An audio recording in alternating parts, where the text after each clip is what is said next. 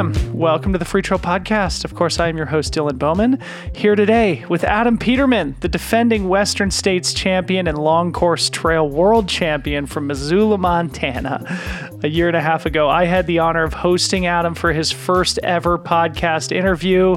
And here he is, back for round two. Another really fun conversation.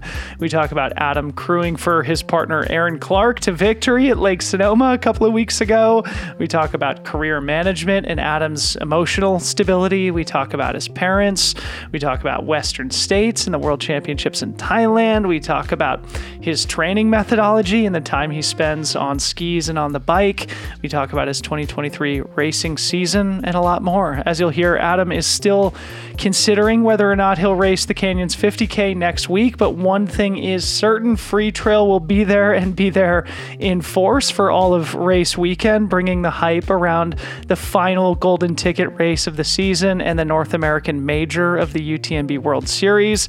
We'll be posting more information soon, so make sure you follow Free Trail on Instagram. But here are the broad strokes of what you can expect from us next week. Next Thursday, April 27th, around 4 p.m. Pacific time, we will be doing an elite athlete panel. Friday, April 28th, we'll be doing a Free Trail Friday with live analysis and prognostication uh, with myself, Sage Canaday, and Corinne Malcolm leading into the 100 mile and 100K races over the weekend. Corinne and I will be hosting the live broadcast for UTMB TV all weekend, and we'll finish up on Sunday for a weekend wrap up summary post game show. With the exception of the actual race broadcasts, all the other streams will be live on the Free Trail YouTube channel. So make sure you subscribe. I put a link in the show notes. We might do some exclusive content for Free Trail Pro members while we're there. So make sure you go sign up for Free Trail Pro. Also, visit freetrail.com or find the link in the show notes. As always, thanks to Speedland for being the presenting partner of the Free Trail podcast and supporter of everything that we do. You may have seen the big news last week, that being the addition of Cameron Hanes to the Speedland athlete roster, the prolific American bow hunter and ultra runner from Springfield, Oregon. Cam Hanes is also an author and podcaster, and he just hosted Speedland founders Dave Dombrow and Kevin Fallon for a great episode announcing the partnership last week. You should go check out that episode on Cameron's feed for a sneak peek of the forthcoming Cam Hanes commission from Speedland that will be dropping later this summer. I put a link to that episode in the show notes, so go check it out. Of course, you should also go buy a pair of the GS Tams, my signature shoe, at runspeedland.com and use code FreeTrail10 for 10% off your purchase. Thanks so much to Speedland. Hope you all enjoy the show with Adam Peterman. We'll see you in the outro.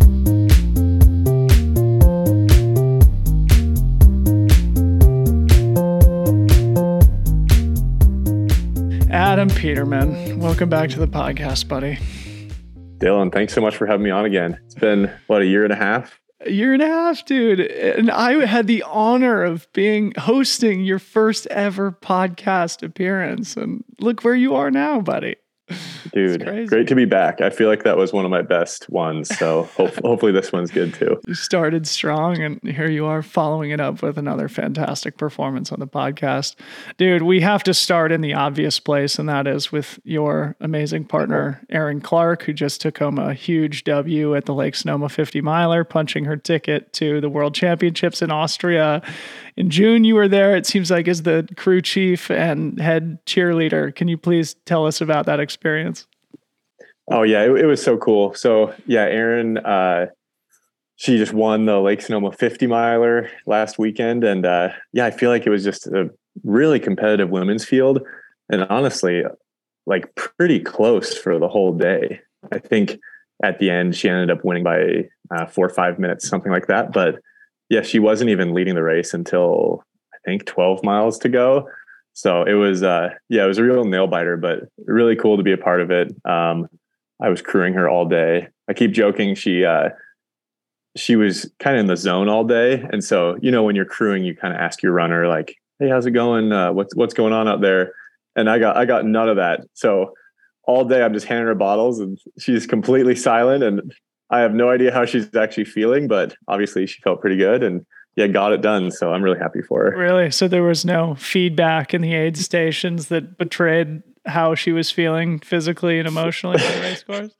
no no feedback whatsoever yeah it was awesome do you have any anxiety in those moments because i know like when my wife crews for me and I know, for example, like Sasha, Drew Holman's partner, because uh, Ryan Thrower, our our great creative savant here at Free Trail, was there also sort of helping with Drew Holman's crewing. And apparently Sasha was a little bit nervous throughout race day. Do you experience similar emotions out there? Oh, for sure. I, I feel like crewing is a lot more stressful than racing. You know, when you're racing, you're nervous the day before, you get the butterflies, but then once the gun goes off, you're just focused. Yeah. But yeah, crewing, I was stressed out all day. Yeah. And even like the way Sonoma was, you could crew at mile 13 and mile 20, and then it's an out and back. So then you just stay at mile 20, and then they come by at mile 30. You drive to the other side of the lake and see them again at mile like 38. Uh, but it was really stressful because from mile 13 for them to mile 20, you know, it's only seven miles, but you have to drive around the entire lake. And so I've been hearing rumblings that maybe it wasn't going to work and maybe it was like too big of a drive for people who are running fast. Yeah. And so, man, I, have never driven so fast in my life down that road. You know, it's really windy yeah. around wine country. And Oh yeah, I was just going crazy. Uh, and then I was 40 minutes early. So it was completely unnecessary, but it's stressful, man. Yeah, it was a whole other side of it. Well, pat yourself on the back for uh, assisting in a fantastic victory that gives Erin a chance to go compete on the world stage. And I want to have her on the podcast. Let her know. I'm going to send her a message and I'll let her know. She, yeah, she'd be happy to. I yeah. think, uh, yeah, that was awesome for her though. Definitely, definitely her biggest race result so far. Yeah, that's what I was gonna say. Is like it seems like that was a real breakthrough for her in the trail space, and I know she's just been so successful in her career. And I actually thought it would be fun to maybe talk a little bit more about your guys' relationship and sort of your journeys together as athletes, because I know she had a better collegiate career than you did and then sort of oh, hit, totally. hit a hard patch or a low patch as your career your pro career was really taking off. So is there anything you mm-hmm. want to say about like sharing the journey and the highs and lows together? Yeah it, it, that's totally true. Um, she so we both ran at colorado uh, university of colorado in boulder at the same time. And uh, yeah i think she had success almost right away and pretty much I think she ended at Colorado with 11 All American honors. Uh, and you know a handful of like top five finishes at national meets, especially in track. Uh, and she was just really, really successful, especially you know the 10k and the 5k. Um, went on to run at the Northern Arizona Elite team sponsored by Hoka in Flagstaff, and she loved the team and the coaches. Like Ben Ben Rosario was the coach at that time. Uh, and everything was going really well uh, the first probably six months, but then she just started developing this back injury that uh, like she just couldn't really get rid of, and eventually that led to her leaving the team and moving to Missoula, which was where I was living at the time. Um, and she essentially had retired from the sport for about a year. But the way Missoula is and how we have like this great trail running community, I think kind of brought her back in and uh, yeah, that got her on the track down trail running. And yeah, that's kind of how it went. Um, but it's been cool. Like, I feel like, yeah, both of us have had a lot of highs and lows, like me, especially having lows in college. Um, but like both of us were starting to trail run competitively around the same time. And I feel like we've come a long way since our first races together, like when she was doing uh, Bandera back in 2021. Uh, yeah, I think back to that and how we had no nutrition plan or no crewing plan and just showed up and now, yeah, now here we are. It's crazy. Now here you are, just both fantastic top tier pros on the circuit. And it seems like you you guys run together a fair amount, just like perusing your Strava profiles and etc. It seems like you get to share some of those miles together too. Yeah, totally. Yeah, we probably run together twice a week. We have a little dog that likes to run with us. It's uh pug mix, but she's pretty good at running. So she'll she'll go out for like easy 10 sometimes. Yeah, awesome. Whole family out there in the hills of Missoula. So yeah, yeah. That's awesome. Well, congratulations to to Erin and congrats to you on the assist as the crew chief at Lake Sonoma. Yeah. and yeah, tell Erin. No, thank, thanks so much. It was a yeah, super special day. So, again, this is your second time on the show. It's been a year and a half since the last time you were here. And since then, you've continued this heroic streak of domination. Uh, maybe a broad macro question to get things started here. Since winning Western States and the World Championship, how's your life changed? Because I bet you shake your head sometimes as to where you've ended up in such a short period of time yeah it's definitely it's definitely crazy like i thought i would be when i started trail running i thought that i might be successful but i never never expected this to happen like in the first couple years. Um so yeah definitely sometimes i got to zoom out and uh really like take it all in because yeah uh it's easy to get caught up in it all. But no it's been crazy like to go i think I think back to Western States and showing up out there and uh, like you know people didn't really know my name or know anything and going in as the underdog to then how many months later was World Championships? Uh, like five months later, I'm the favorite for the World Champs in the 80k, and it was just yeah, it was just really really bizarre. Um, fortunately, I I try to take that with confidence and like let that pressure give me confidence, but it's definitely different. Uh, yeah, I definitely value my quiet time more now. but like, are people recognizing you on the trails or the grocery store? Like, is, have things changed to that degree? Sometimes. Um, so in Missoula, it's it's not that small of a town, but like I've said, our our trail running community is pretty tight knit. So I feel like, you know, I, I used to run into people on the trail that I might know, and they'd like say hi and know my name. Um, now what's happening is I'll run into people who I've never seen in my life, and they're like, "Hey, Adam," uh, and that'll happen in Missoula. It happened in Europe. It's happened in Thailand, and it's it's kind of mind blowing because, yeah, like ultra running is this niche sport. You know, like not a whole lot of people follow it, like compared to maybe football or yeah. soccer. Um, but when you are on a trail, like there's other trail runners who follow the sport, and it is, it is bizarre. Yeah. Really bizarre.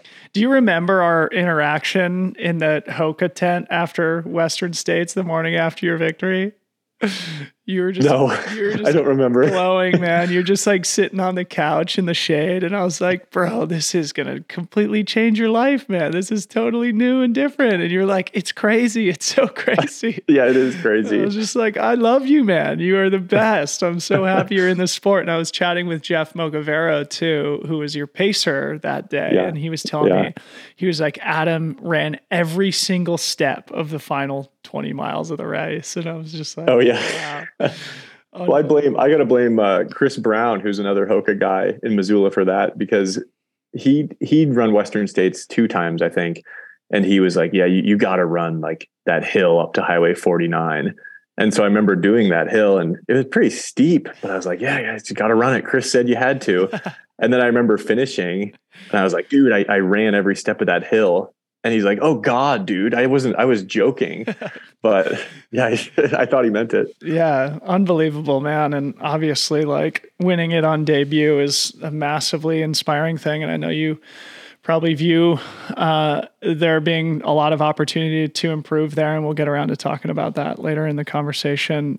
I talked to our mutual friend Mike Foot today, and we were just kind of like talking about you and thinking about what makes you special. And he was talking about your emotional stability. And as somebody who doesn't know you as well as Mike does, it comes off, I feel like, you know, just in how you comport yourself in interviews or in media or on social media, stuff like that.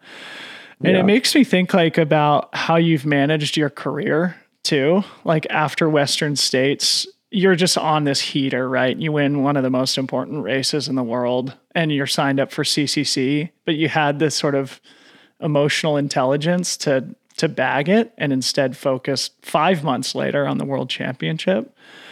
And it yeah. I just I'd love to hear you talk about that like career management stuff because I, I think that showed maturity beyond your experience level and beyond your age.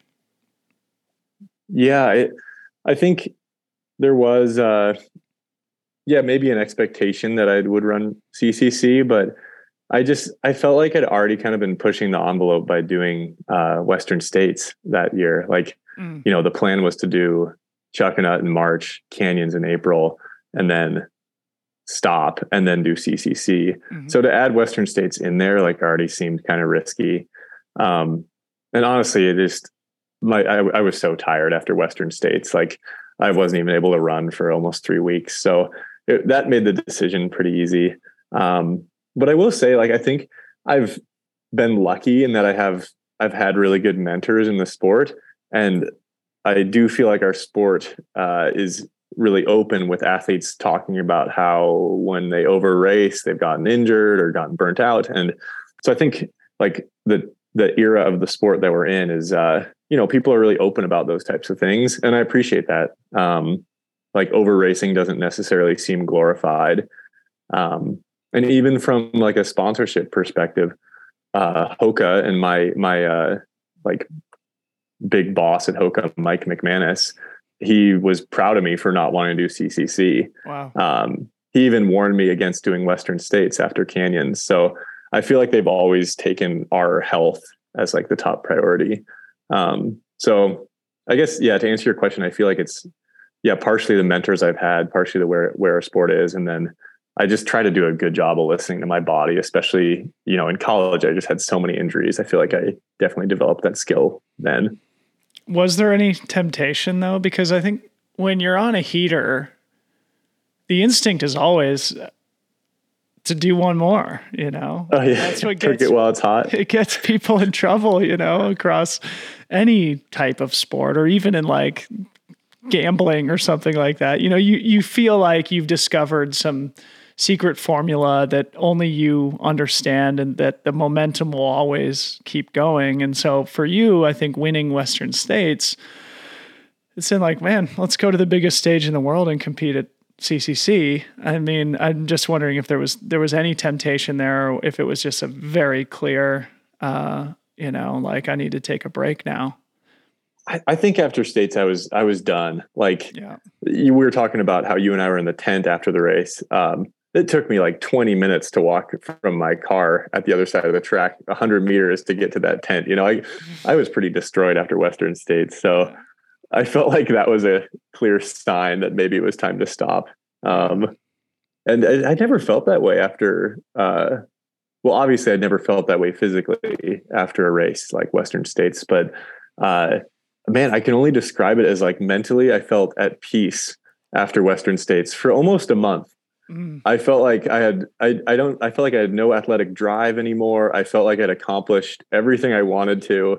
And you know, after about four weeks, I was like, is this gonna am I just not competitive anymore? Like have I just achieved my dreams and I'm done? But Nirvana and uh, I can officially retire and live on a mountaintop. Yeah, totally. It's how I felt. Uh, but fortunately that uh, that went away and I started getting the fire back. But yeah, there was a good month there where I was I was uh, completely content. Yeah. So again, I was talking to Mike Foot earlier, and he said that you're like kind of working with him now, and I'd love to hear kind of what you have going on outside of your own running career. And I know you guys have like a race coming up this weekend, so maybe you can talk about that, and more generally, just sort of like how you've oriented your life now that you've had this clear, obvious breakthrough and established yourself as one of the world's best. Yeah. So uh, Foot Foot and I have been working together, I guess, for the past uh, three years. But so Mike Foot and then my high school coach, his name is Anders. Um, they own an events company that puts on a lot of trail races around Western Montana. The biggest being the Rut, the big uh, Rut Mountain Runs Festival in Big Sky in September. Uh, but yeah, they've been they've been my bosses now since about 2020 uh, and it's been awesome. Like just putting on these local trail races. Um, they've been really supportive, really flexible with my running. Uh, and yeah, we we have a big event this weekend. Uh, it's called the Bitter Runoff. It's kind of our kickoff to trail racing season around here uh, because usually the snow has melted and the trails are dry. Uh, this year they're they're mostly dry. There's there's a little bit of snow this year still. Um, but yeah, Foot and I are co-race directing it, so it's it's been pretty fun the last month. Uh, just like working with him on this and going out to the course and messing with it. Uh, but I think like after I won Western States and had the year that I had last year, it would have been really easy for me to like drop everything else in my life and fully pursue running. Um, you know, I, I re-signed with Hoka this year. I like now could have done it completely professionally without other other uh, job coming in, but yeah, I just I just felt like it would be kind of like not a good idea to just change everything in my life just because I could. Right. Uh, I felt like the smart thing to do would be continue working with Runner's Edge this year, even even though I didn't need to, because I don't know. There's a part of me that kind of thinks that having having some work to do in the middle of the day and putting on these races sometimes is like what's keeping me sane. Yeah. Um, so I was that that was like my main decision and like still keeping with the job was I really liked working with those two guys and uh, I I did I do think it's important to just have other things going on um, and sometimes it's not ideal like this week for me to get you know 20 hours of training it's it's going to be pretty hard I'm you know kind of running around all day and sending emails at night but I don't know I I feel like it's important to have a little bit of that, especially since we're ultra runners. Like nothing's perfect. A little counterbalance. Uh, that's kind of what I was getting at. Is like I would make the assumption, not knowing the details of your contractual arrangements, that you could easily be just a full time runner, but that yeah, you know, obviously some things in life are more important than money, and just like being out in the hills with Mike Foot and and Anders and whoever else to at least you know feel like you get an honest day's work in and be part of the community that has performance enhancing qualities to it too doesn't it? Yeah i think so. Um yeah like i always think you know we'll we'll go out and mark the course tomorrow and so we're going to run the 10 mile course with shovels and a pickaxe and all these flags and like this heavy backpack. And nothing about it is ideal at all. But sometimes you got to zoom out and you know you're like that's kind of ultra running training. Like sometimes it's not that fun and you just have to get through it and that's how it works. Yeah. um so i that's how what i convince myself is that it's good for me. Yeah. But uh yeah no i think it's important to have that going on. Um and one i mean a big change i did make last year was i stopped coaching at the high school that i'd been an assistant coach at for, for four years so i felt like removing that from my life was freed up a lot of time, a lot more time to just train and do those types of things. So I was also I was kind of reluctant to just also leave Runner's Edge events, yeah, uh, and just yeah, I felt like my life would have too much of a hole in it. Makes sense. I wanted to ask you too about your folks because I watched the new Humans of Hoka video that shows your parents talking about how they each had taken you on miles and miles of stroller jogs when you were an infant. Yep. And yeah. in talking with Mike, also, he mentioned that your parents are just like really special people and that he and Katie hang out socially with your with your parents. Yeah. So, so yeah. maybe just tell us a little bit about your your mom and dad and how they've supported you and in what ways they still play a significant role in your life. Oh yeah, I, I feel really lucky um, in that my parents were always really supportive of like all the endeavors that I did as a kid. Um, you know, whether it was going to uh, like band practice or high school cross country practice, driving me to school. But I think what stands out is a couple things. But you know, they went to every single meet that I had as a kid around Montana. And then even in college you know they were traveling to these meets which are now far away from montana. You know i'm going to the midwest you're going to california. Um, but when i think back like they were yeah they're like always there. And that was that was really cool. Like it's just nice to have that support. Um, but i think what stood out the most was after i graduated college i i had two degrees like geology and environmental science. Uh, and I moved back into their basement after college with no idea what I wanted to do. And yet I had like these two degrees and had been a D1 student athlete. So I clearly probably could have gotten hired in that field somewhere. Yeah. And I just moved back into their basement and I was just coaching at the high school that I went to as a high schooler. And so I think to their friends and maybe even to them, I just moved back and was just living the life that I lived in high school. Um, and I lived there for about eight months. I was working at a gear shop downtown. And this was kind of my genesis into like starting to do trail running and actually considering maybe even trying some trail races and seeing if I could be successful at it. And they, yeah, like they they never gave me any grief for that. Like mm. they were so excited when I moved back and like we had a great time. And once I started doing these races, they were so supportive again. And yeah, I just really appreciate that like that during that time when I was what 23 years old living in their basement, they yeah, they just never gave me any crap for doing that. They were supportive of my potential trail running dream. And for our listeners, that's only a couple of years ago. I mean, what are you, 20? Yeah, that was four years ago. Yeah. How have they reacted to this meteoric rise that you've achieved in your career? Because, like, I'm sure for them it brings them an immense amount of pride. And if they, I'd love to hear if they like traveled to Western states and experienced that too. Yeah, they were they were there. Um, it was kind of funny. They actually went to Western States in 2021 because uh, Erin ran it. Oh, right. Yeah. Uh, unfortunately, she got really hot right away and ended up dropping at Michigan Bluff. Yeah. Um, and then was just like really dehydrated, like pretty sick for a few days. Uh, so it was funny, like talking to my dad after that experience at Western States I think I remember him saying that he he didn't want to touch Western States with a ten foot pole ever again. That's what he said. And my, so when my family declared, also hates Western States. You know, yeah, I've he run hated four it. times, and my family's like, "I'm never yep. going to Green Gate ever again." yeah, exactly. He he hated it. He was just like saying how that race is just like so bad. I think I think he sent me like the Western States Killing Machine article. Um, a brilliant article. Brilliant. Yeah. Yep. Yep.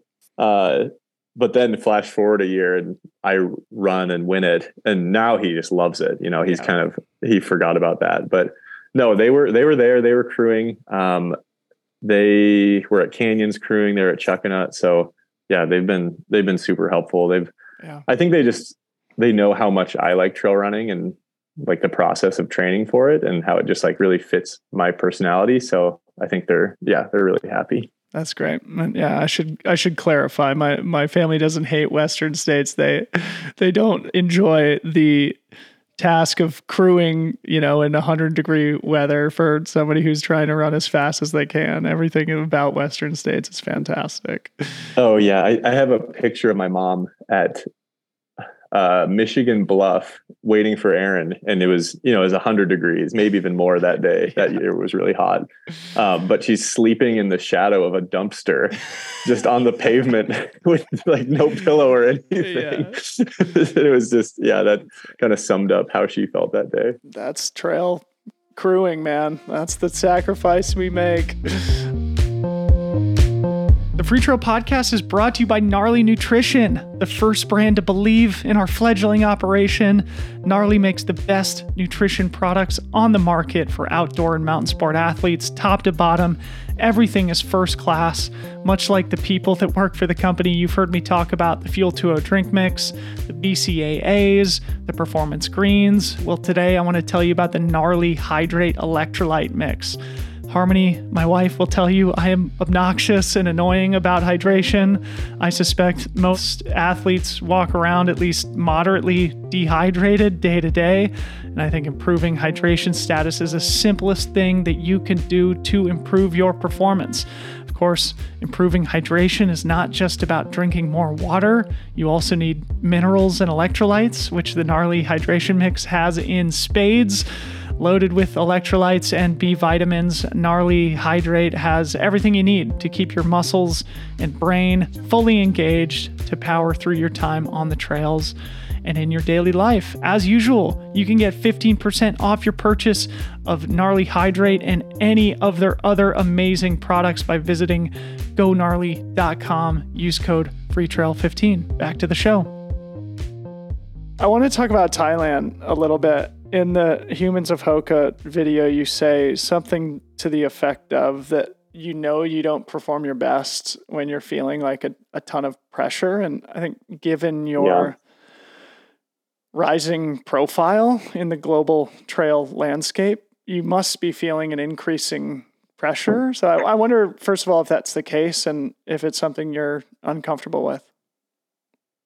Yeah, I think I think that's definitely something I'll have to continue working on because you're right. Like I, I do feel more pressure, whether it's from, I guess it all kind of comes from myself, but uh, yeah, you feel pressure to be successful from, you know, like brands that support you and like I have an agent now and things like that. Um, yeah. And so I think I, I've kind of phrased it to myself that like having this pressure is a privilege and I should be proud that I've earned that. Um, but yeah, I think what I was referring to in that video was like here we were representing the like Team USA mm-hmm. in Thailand. And like that's been a huge dream of mine. My whole running career was to wear that USA kit and represent represent the country. But I knew myself well enough at that point that uh, like for me to do well, it wasn't helpful for me to consider this 80k race as me representing the country and it's like do or die. Like i just i don't know. I don't i don't run that well mm-hmm. if i'm that stressed out. Um i think i run my best when i'm pretty relaxed pretty mellow and just go out there and do my thing. And so it's uh it's funny because i think the media wants you to be like really intense and uh be this certain way about these races. But yeah i knew i knew that uh even with all the hype that thailand had like for me to go out there and crush it, like I kind of had to t- take a deep breath and step back and just remember that I just have to go hammer for seven hours and it's no more than that. Right. But even like thinking ahead towards Western states, where you said earlier that you went in as, you know, one of the favorites. I mean, people were talking about you, but of course it wasn't a foregone conclusion that you were going to win the race. This year you go in as the defending champion and there's it's, it's a significant difference, right? And there's yeah. probably a change in internal dialogue that goes on there and there's probably a huge desire to defend that victory. That's what I mean by like the increasing pressure. It's maybe not only from people like me in the media, but I'm sure you yeah. probably feel that internally too. No, for sure. Yeah, it's it's definitely something I'll have to like continue working on as Western States gets closer. Um, and I think what I need to remember is what what got me to the finish line first at Western States was that I pretty much ran my own race that day. Um, and that's what worked best that day. And I hope that's what works again. Uh, and so I just need to not get caught up in all that and show up to the starting line relaxed and excited and just run the pace that I need to all day. Yeah. Um, yeah. Cause I think, yeah, when you run either someone else's race or go off some plan that someone else made for you, and then that's probably when it's going to get derailed. So I just have to keep remembering that. It's a good point, and maybe we should spend some time on this too, because we haven't really spoken in detail about this. But of course, I watched every single second of your performance and was doing the color commentary. Yeah. For the entire which is a heroic effort in itself. No man, all day long. I can't imagine. Best job in the world. Best job in the world. But the maturity with which you executed that performance was remarkable. And maybe this goes back to what Mike Foote was saying about you and just like your emotional steadiness, your emotional intelligence, because, you know, Hayden Hawks, fantastic, super talented athlete, but you're in his league for sure. And he's off the front, and you had to make the conscious decision to not chase, right? And yeah. to have trust in your strategy, which I think for a 26 year old dude with your talent, I mean, it takes maturity, really, really. Is there anything yeah. you want to say there just in terms of like having a plan and sticking to it and trusting your instincts? Yeah, I I will say going into Western States, uh, my crew was amazing. They were great. Uh, and one of the guys on my crew was actually Jim Walmsley's media guy the year before. Mm-hmm. Um, he was like in charge of posting to Jim's social account, but he also had a big part in just crewing him. And so his name's Evan. He's a good friend of mine. Uh, but Evan showed me photos of Jim's uh, tables. He has these timetables of what pace he needs to be running between every aid station, uh, what his time should be at every aid station. And Evan was like, "Hey, like, do you want this? Like, we could we could do something like this for you." And I thought about it for a while, and I mean, maybe eventually that's something I would like to do. But for my first time, when my main goal is to just finish the damn thing, I looked at that and I got I got really stressed out. Yeah. I was like I was like I think this will be good maybe in a couple of years, but like this year that's not that's not the goal. Mm-hmm. Um and where am I going with this? Uh but yeah, so I think that was a good reminder to me that I I needed to do my own thing. Yeah. Um and so I didn't want to go for the course record right away or anything like that. Like I just wanted to run my own race. And that's kind of how it shook out all day. Like I just went into it with the intention of, I kept thinking to myself, mile 95 exists. And then I would ask myself, like, can I hold this pace for all day? And I felt like if I could actually just run and finish, I would probably finish within the top five or three. I, have had that, and I had that confidence in myself that yeah. that's how it would go. Um, but yeah, once I was at mile 55 and like closing in on Hayden, it was it was honestly hard to believe. Yeah. Um, yeah, with how with how I'd felt like that first 40 miles and had gone through a few rough patches already. And then to come through Michigan Bluff at mile 55 and be only two minutes behind Hayden, it was it was surreal for sure. Yeah. Um, and I can't say that was necessarily the plan from the beginning. It's just kind of how it shook out.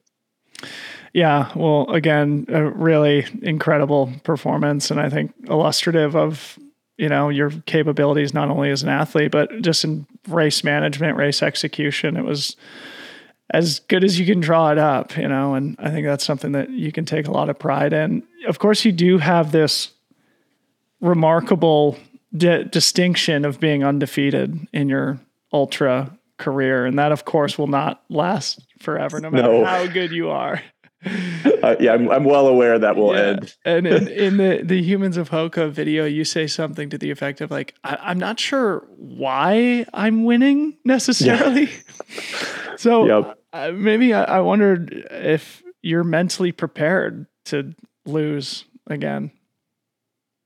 I feel like I am because, like, yes, I am undefeated in ultras, but like you know, the week before Thailand, I did a cross country meet with only Montana runners, and I got beaten there. It was a it was a four mile race, and I lost by like ten seconds. And so, you know, I got beaten there. I got beaten at uh, I got beaten at the Pikes Peak Marathon, and then this winter I've been doing a lot of Nordic skiing, and I got my ass handed to me at a 50k I did. I mean, I was like 15th overall. I would have been the third or fourth woman. So I will say, like, yes, I do hold ultras and trail races to a higher standard in my mind, but I don't I don't necessarily feel undefeated because I feel like I'm doing enough races here where I lose like every few months anyway. Good, yeah. Is there a part of your game that you feel is a weakness right now? Is there anything in your repertoire that you're insecure about?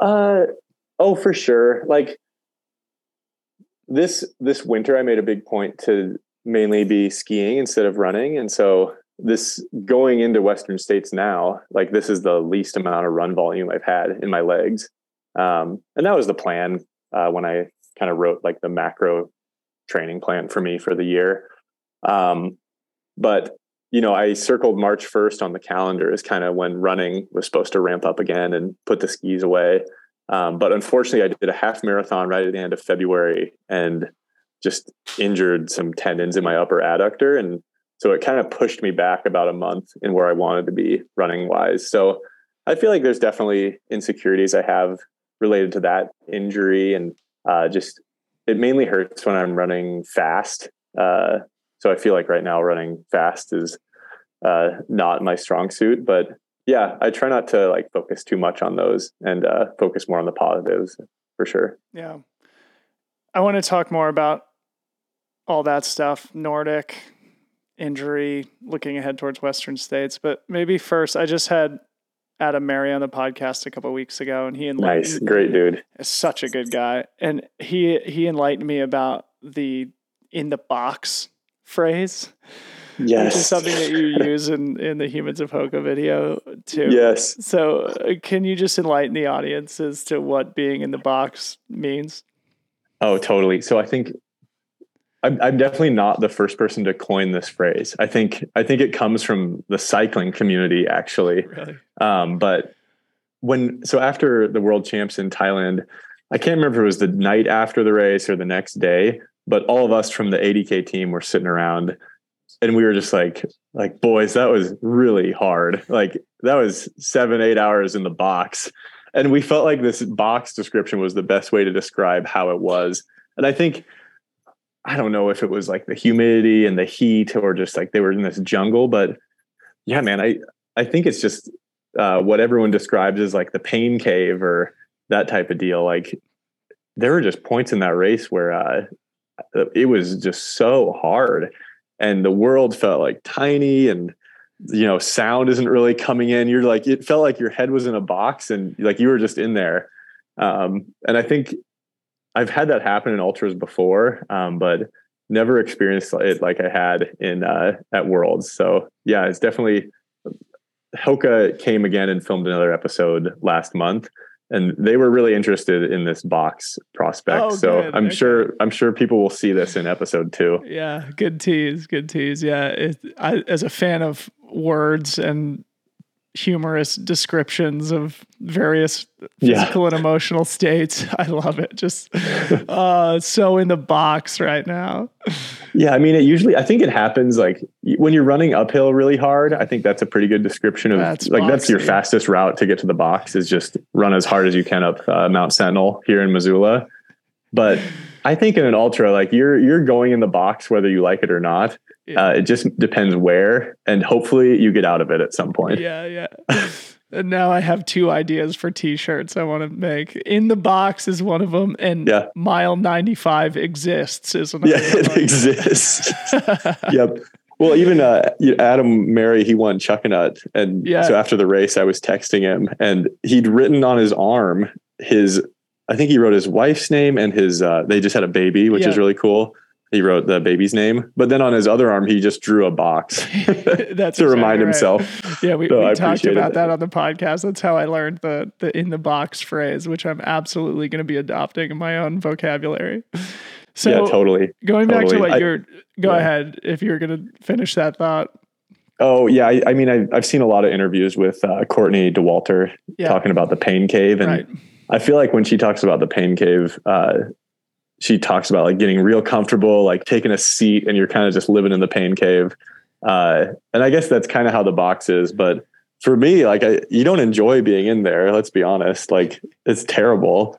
So the hope is that you eventually get out and get through that patch. But yeah, that's how I feel about it. I love it.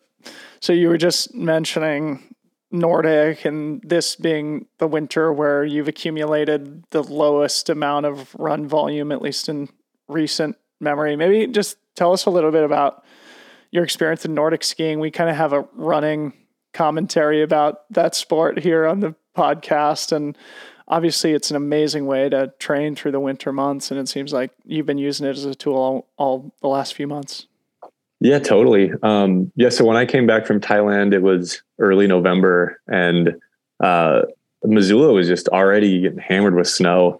Um, you know, there's a golf course like a mile from my house where they already had Nordic skiing by the time I got back from Thailand. Um, and it was crazy, man. I mean, it was that golf course was in from November until, uh, gosh, I want to say like mid March, which is kind of unheard of. I mean, there's there's some years in the valley here where it's n- there's never enough snow to have skiing there. Mm. And so, yeah, it was, it was a couple things like I kind of wanted to just lean into the winter. Um, because as we all know, it's, it's pretty hard to go trail running when it's like nasty outside and the trail is just powder. Uh, so I, I, wanted to lean into Nordic skiing and skimo and just enjoy the winter in that sense. Um, but also this year, you know, I'm signed up for Western States, but then I'm hoping to run Sierre-Zinal and CCC.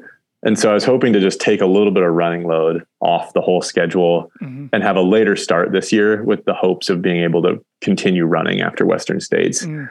And yeah, so it was great. I mean, I got into trying to ski 50Ks all the time. Uh, I'd go for these like 50K skis like two or three times a week. Um, at one point, I even skied 100K, yeah. which was that was that one was pretty tough. Um, but no, it was super fun. Uh, we have a great group of guys who I was skiing with, and one of my roommates, he's uh, he used to be an elite Nordic skier for Alaska Pacific University, and okay. uh, he was giving me a bunch of pointers. So it was fun to just like improve so much at something and like be bad at it at the beginning of the year and start to improve as the year went on. And it seems like you've competed uh, at least once or twice on the skinny skis. Yeah, I did. I did about three races. Um, the first two went really well uh, they were just like local. I did a 20K and I got second, and then I did a 50K and got fourth. Um, but then we went to a more competitive one in West Yellowstone, and I, I got my doors blown off. That was that was the one where I got 15th. Uh, that was like 30 minutes behind the top guy. That one was humbling for sure. Love it. Yeah. When you did your 100K training day on Nordic skis. Some people screen capped it and were like, you know, bantering about it in the Freetrail Slack oh. channel. It was a fun, humorous. Uh, yeah, I don't know. We are all admiring your multi-sport talents and also like, what the hell? This dude just skied 100k yeah. in like mid-January in Montana. Yeah, that was a tough day. It was. uh the, the annoying thing about skate skiing is it's like so so particular uh, depending on how the conditions are. Yeah. Which that drives me nuts because you know I try to be like a pretty positive dude, but you show up to your Nordic track and maybe it snowed even a quarter inch. Like that thing, you're suddenly going from you were going to go five minute pace and now you're going like nine minute pace, and that's what happened during the 100k. Like as we're driving up to where our course was, like it snowed only for 20 minutes and it made the whole day be like two hours longer than it should have been and it was oh man it was brutal. Yeah. I, I've, I've honestly i've honestly never wanted to drop out of anything more in my life than that. And uh but we got it done and yeah it was it was a fun day at the end. Way to go. Character building you'll draw on that at yeah. when 90 mile 95 exists at western states. Yes yeah exactly. Um i wanted to talk about cycling a little bit too and maybe just to switch it up but you know, you've been accumulating a decent amount of volume, but you, it seems like you've been doing almost half of it on two wheels, at least for the last several weeks. And yeah, I recall reading David Roche's article that he wrote about your training and sort of provided a an example training week. And you're sort of like pair the cycling workouts or just like the mm-hmm. cycling sessions is maybe a better way to phrase it on days where you do kind of higher volume or higher intensity run training like you do them on the on the same day if i'm mm-hmm. getting that right? Yeah maybe, totally. maybe talk about the rationale behind that and anything else you want to say about the amount of time you put in on the bike. Yeah like i yeah i think that's been a big part of uh, training for me is just getting out on the bike. And the, the main thing is like I really I really like going. Um, like I've always been I, I was always into mountain biking when I was a kid, um, and now that I have the time as a as a pro athlete, I think just getting those hours up on the bike has been awesome. Uh, what I have liked is a, you know I, I usually try to run long, like three days a week ish, longish, and uh, but I've enjoyed like in the morning I do that long run and then the afternoon I might go for like a couple more hours on the bike.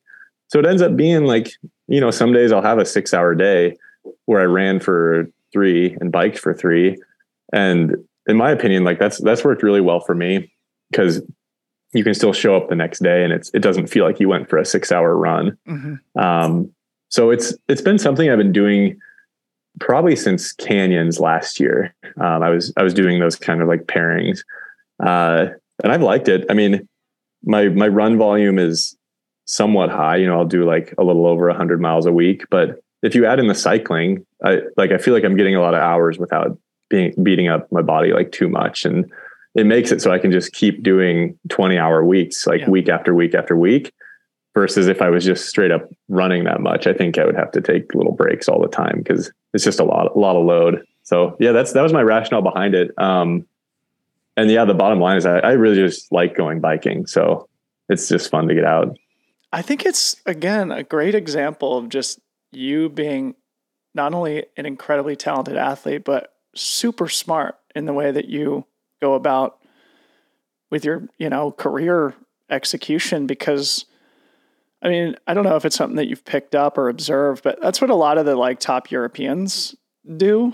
And I think that's one of the reasons why people like Francois have been so strong Mm. and consistent over time is that he's always doing big volume, but none of that volume is really running in the winter. And then Mhm. also in the summer months, a lot of the European athletes are supplementing with just several hours on the bike. And that's what I noticed. He'll go Yeah. for like, yeah, hundred mile bike ride like every couple weeks or Yeah. something like that, which I, I think is awesome. And it's cool to see that on Strava now. Cause I, I remember when I started this biking idea, like I'd seen that on Francois Strava Mhm. and that's nice. You know, you're like, okay, well, this guy won UTMB, what, four times? Yeah. Like obviously this works. So it was, yeah, that was definitely gave me confidence when I started that idea. And it probably, in addition to reducing some of that physical stress that comes from just running all the time, psychologically too, it's probably is fun to mix it up. I bet also.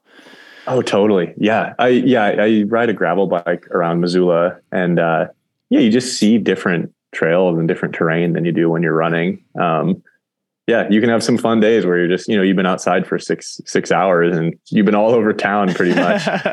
yeah. The challenge is just eating enough. That's, that's the main thing. Yeah. Like, I feel like those days I break out the frozen pizza and just chow down on that thing when I'm done. yeah, yeah, and that's sort of like your post dinner snack. Yeah. This episode is brought to you by HVMN and their Ketone IQ supplement. Ketones are important macronutrients with clinically studied benefits for increasing energy and focus throughout the day. Ketone IQ is brain fuel, naturally increasing your blood ketone levels in just a simple, handy two ounce shot.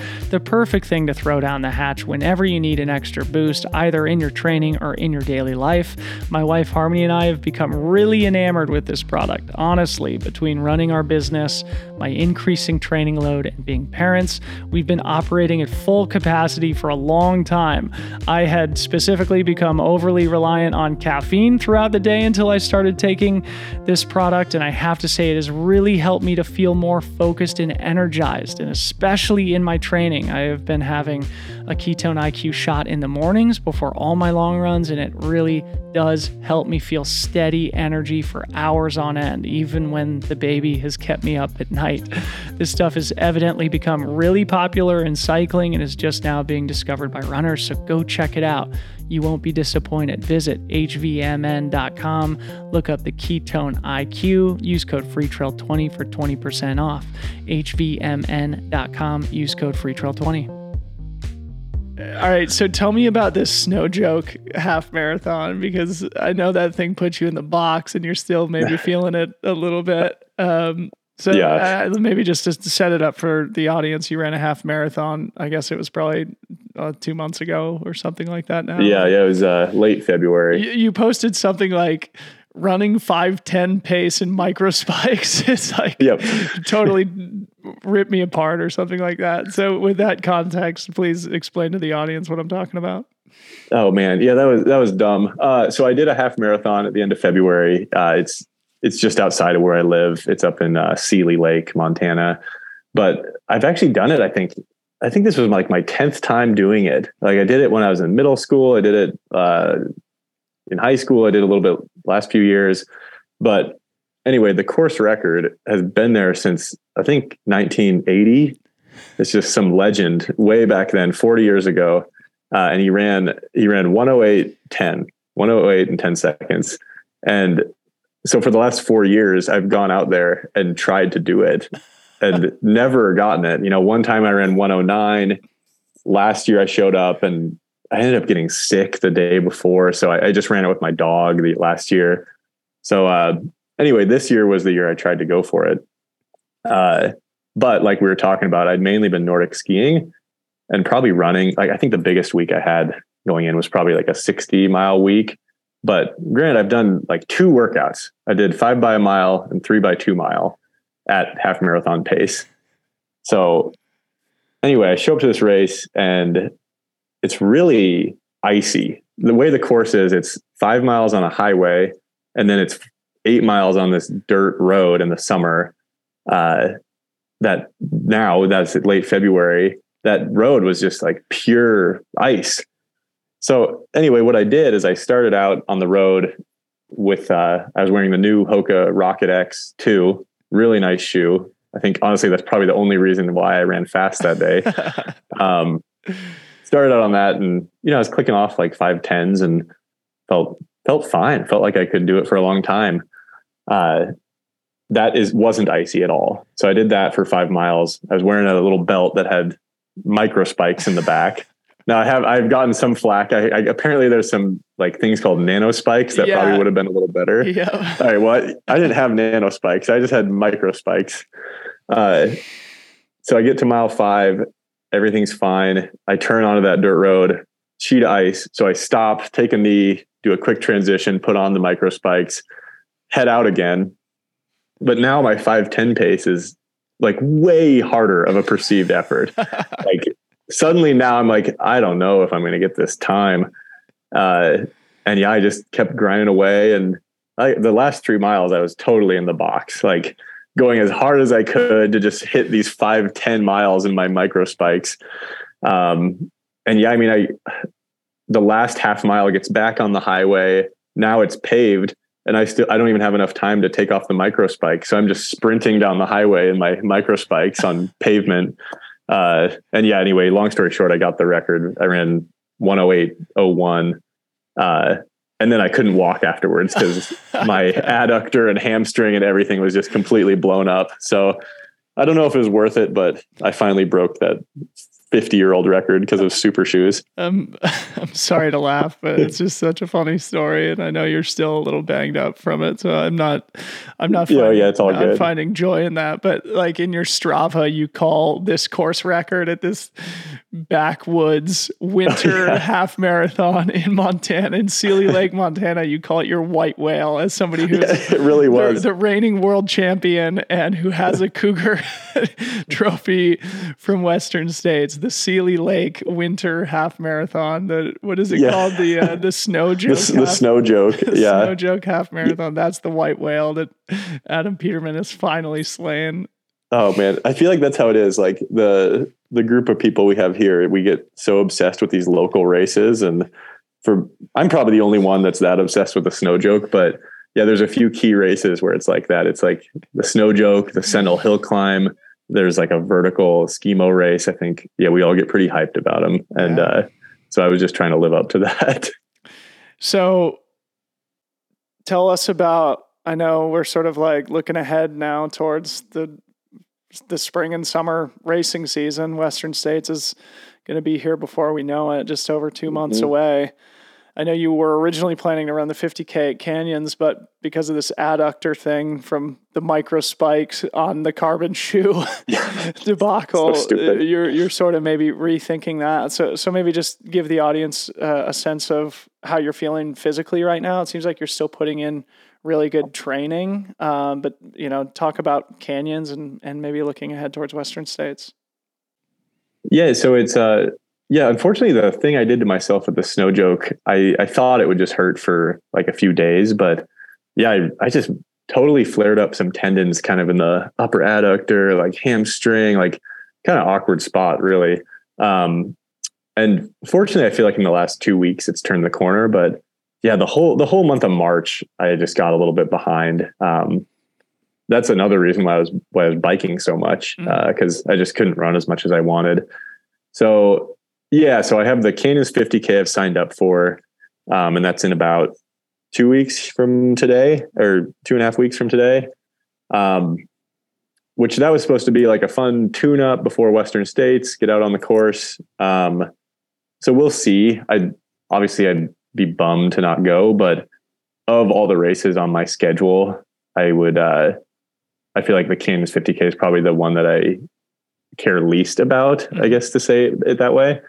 Um, so I think in the next week I'll decide if I can do canyons. Um, like you said, I've been able to run a lot, but I'm just a little worried about trying to run fast for this 50k. You know, it's it's not a very hilly course. I think a lot of it will be like low six minute pace, and that's kind of what's still aggravating the leg mm. is is running fast. So to be determined on that. Um, but yeah, then I'm I'm really excited for the summer. It's going to be Western States, Sierre-Zinal, and CCC. So, so just throwing it in with the wolves. Yeah, I mean, I mean, well, I want to hear more about that, but also like having only done a snow half marathon in the spring and thinking about then jumping into what is one of the world's most legendary, iconic, and competitive 100 mile races, a race where you're the defending champion at Western States without any real racing under your belt since November of last year. Does that yeah. make you insecure at all?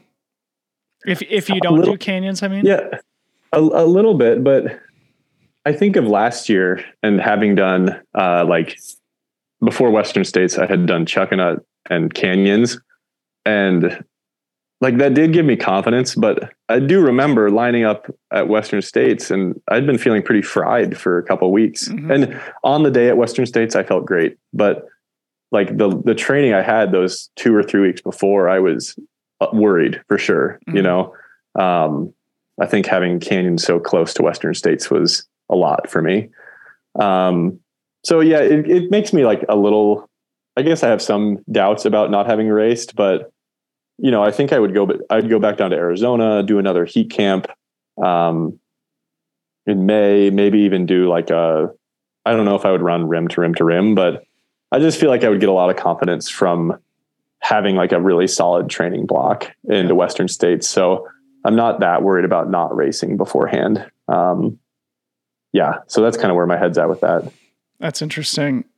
So maybe just to talk about Western states more specifically, and then I'd love to kind of start closing down by thinking about those three races in context: Western states, Sierre-Zinal CCC. But Western states first. You just posted the other day why does anybody want to run 100 miles? Is it to find your limit for a long day out, to share the 99th mile with your closest friends?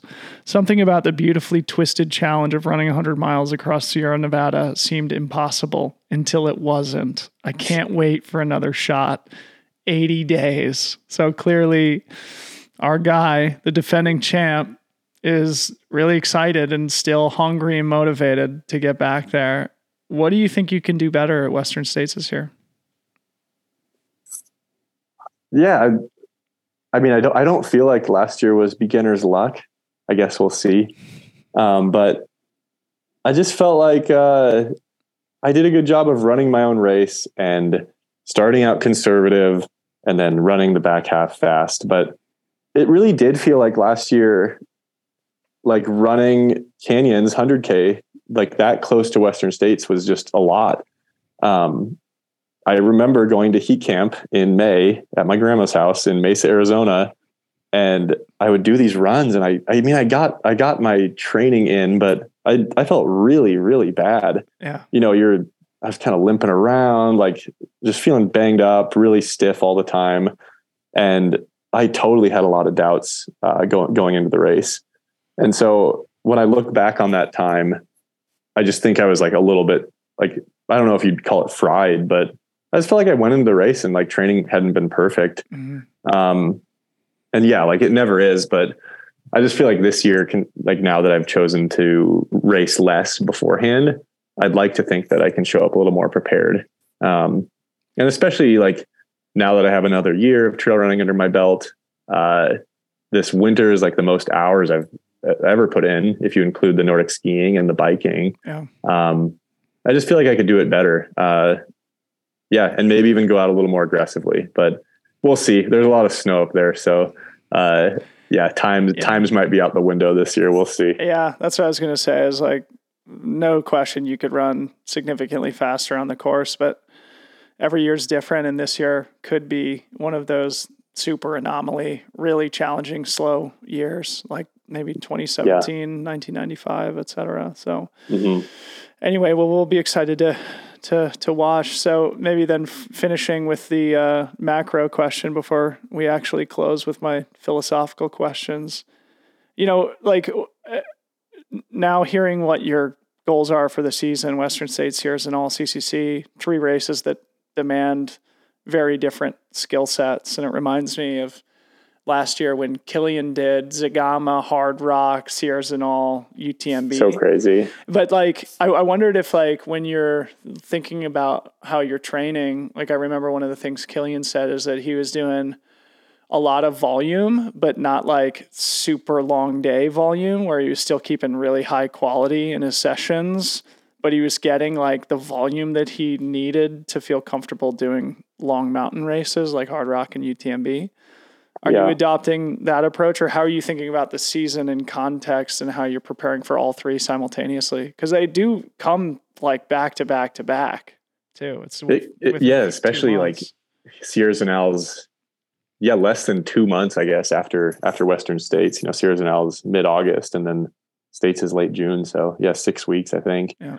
Um, no, that's a good question. I my plan right now, and I guess it, it kind of always depends on what like what happens after Western States. Uh, if I'm if I'm able to run and train, but my plan right now is just to have a lot of running volume, and I'm trying to have my routes that I do around Missoula be more more similar in like elevation profile to Western States mm-hmm. than uh, years past. Uh, so yeah, I'm just trying to get big volume. I don't know, like 100 and 100 to 110 miles a week with biking. So let's say like 20 hours a week of training. And I'll do that through Western states. And my plan is to not have a whole lot of intensity. Like it's all just running around Western states pace and maybe a little faster.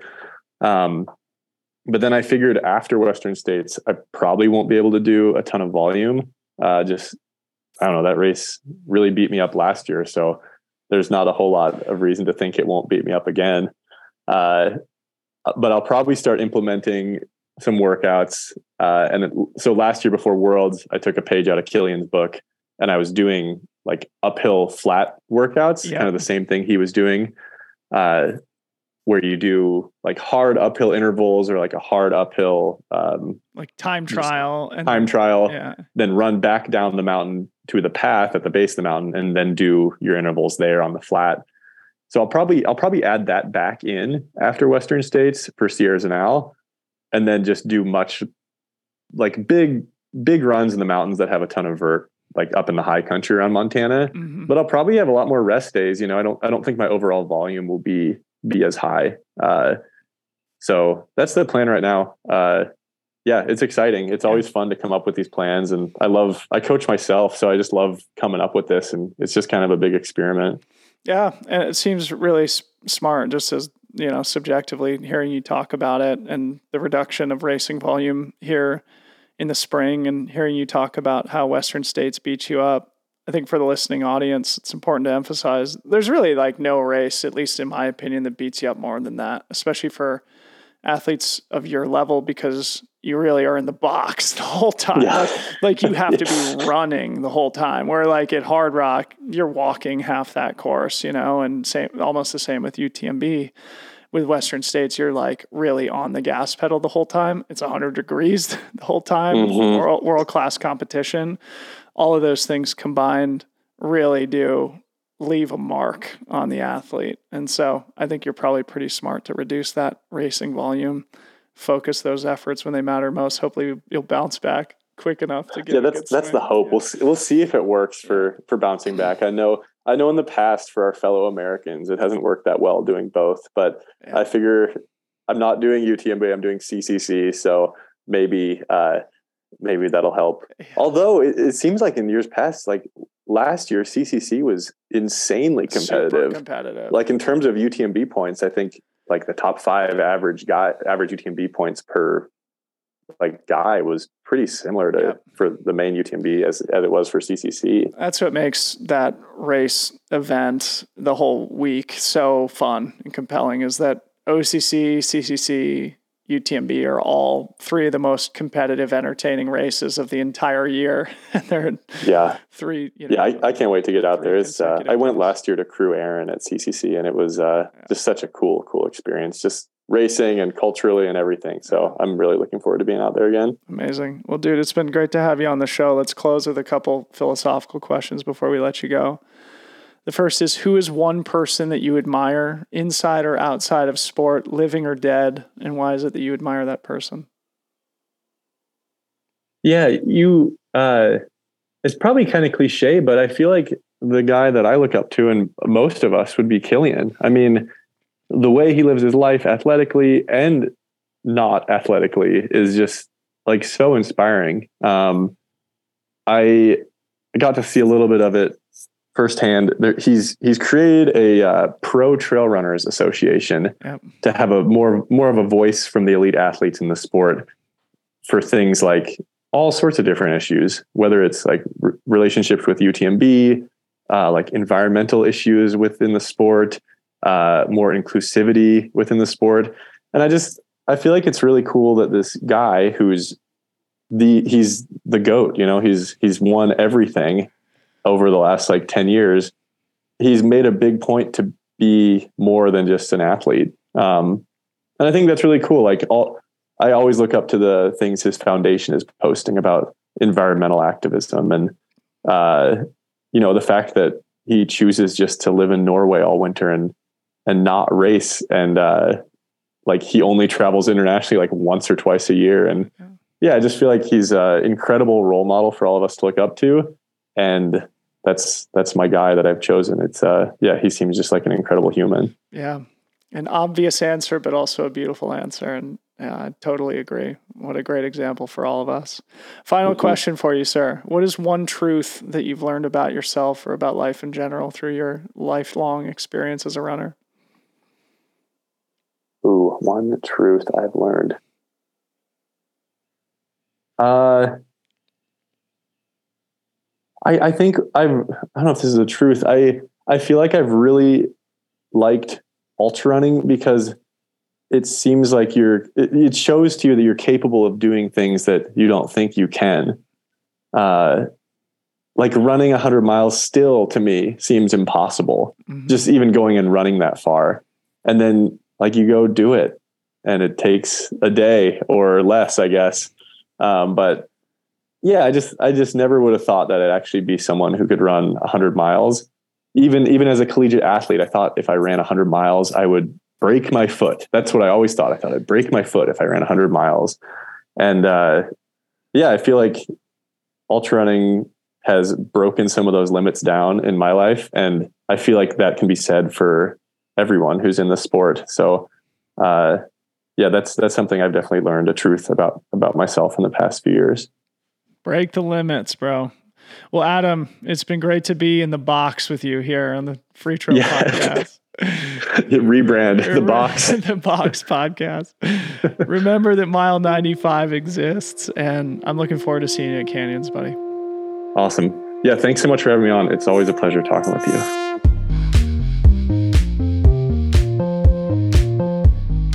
in the box. So good to have Adam back on the show. What a great kid, wise beyond his years and silly talented. A truly dangerous combination for Adam's competition. He is somehow criminally underfollowed online. I put a link to his Instagram and his Strava profiles in the show notes, so go follow him and wish him good luck in the 2023 season. A reminder about Canyons next week. We'll be doing live streams Thursday, Friday, Saturday, and Sunday. So make sure you tune in and follow the action on Freetrail's YouTube channel. You can find a link to sub- subscribe to our channel here in this episode's show notes. Thank you to our sponsors, Speedland. Run speedland.com. Use code FreeTrail10 for 10% off the GS TAM. Gnarly Nutrition. Go gnarly.com. Use code FreeTrail15 for 15% off the great nutrition products. HVMN. Visit HVMN.com. Use code FreeTrail20 for 20% off the Ketone IQ, a really awesome and interesting ketone supplement. Appreciate you all so much for listening. I love doing this show. I have so much gratitude for the loyal audience who listens every week. You guys are awesome. I love you dearly. Talk soon. Bye bye.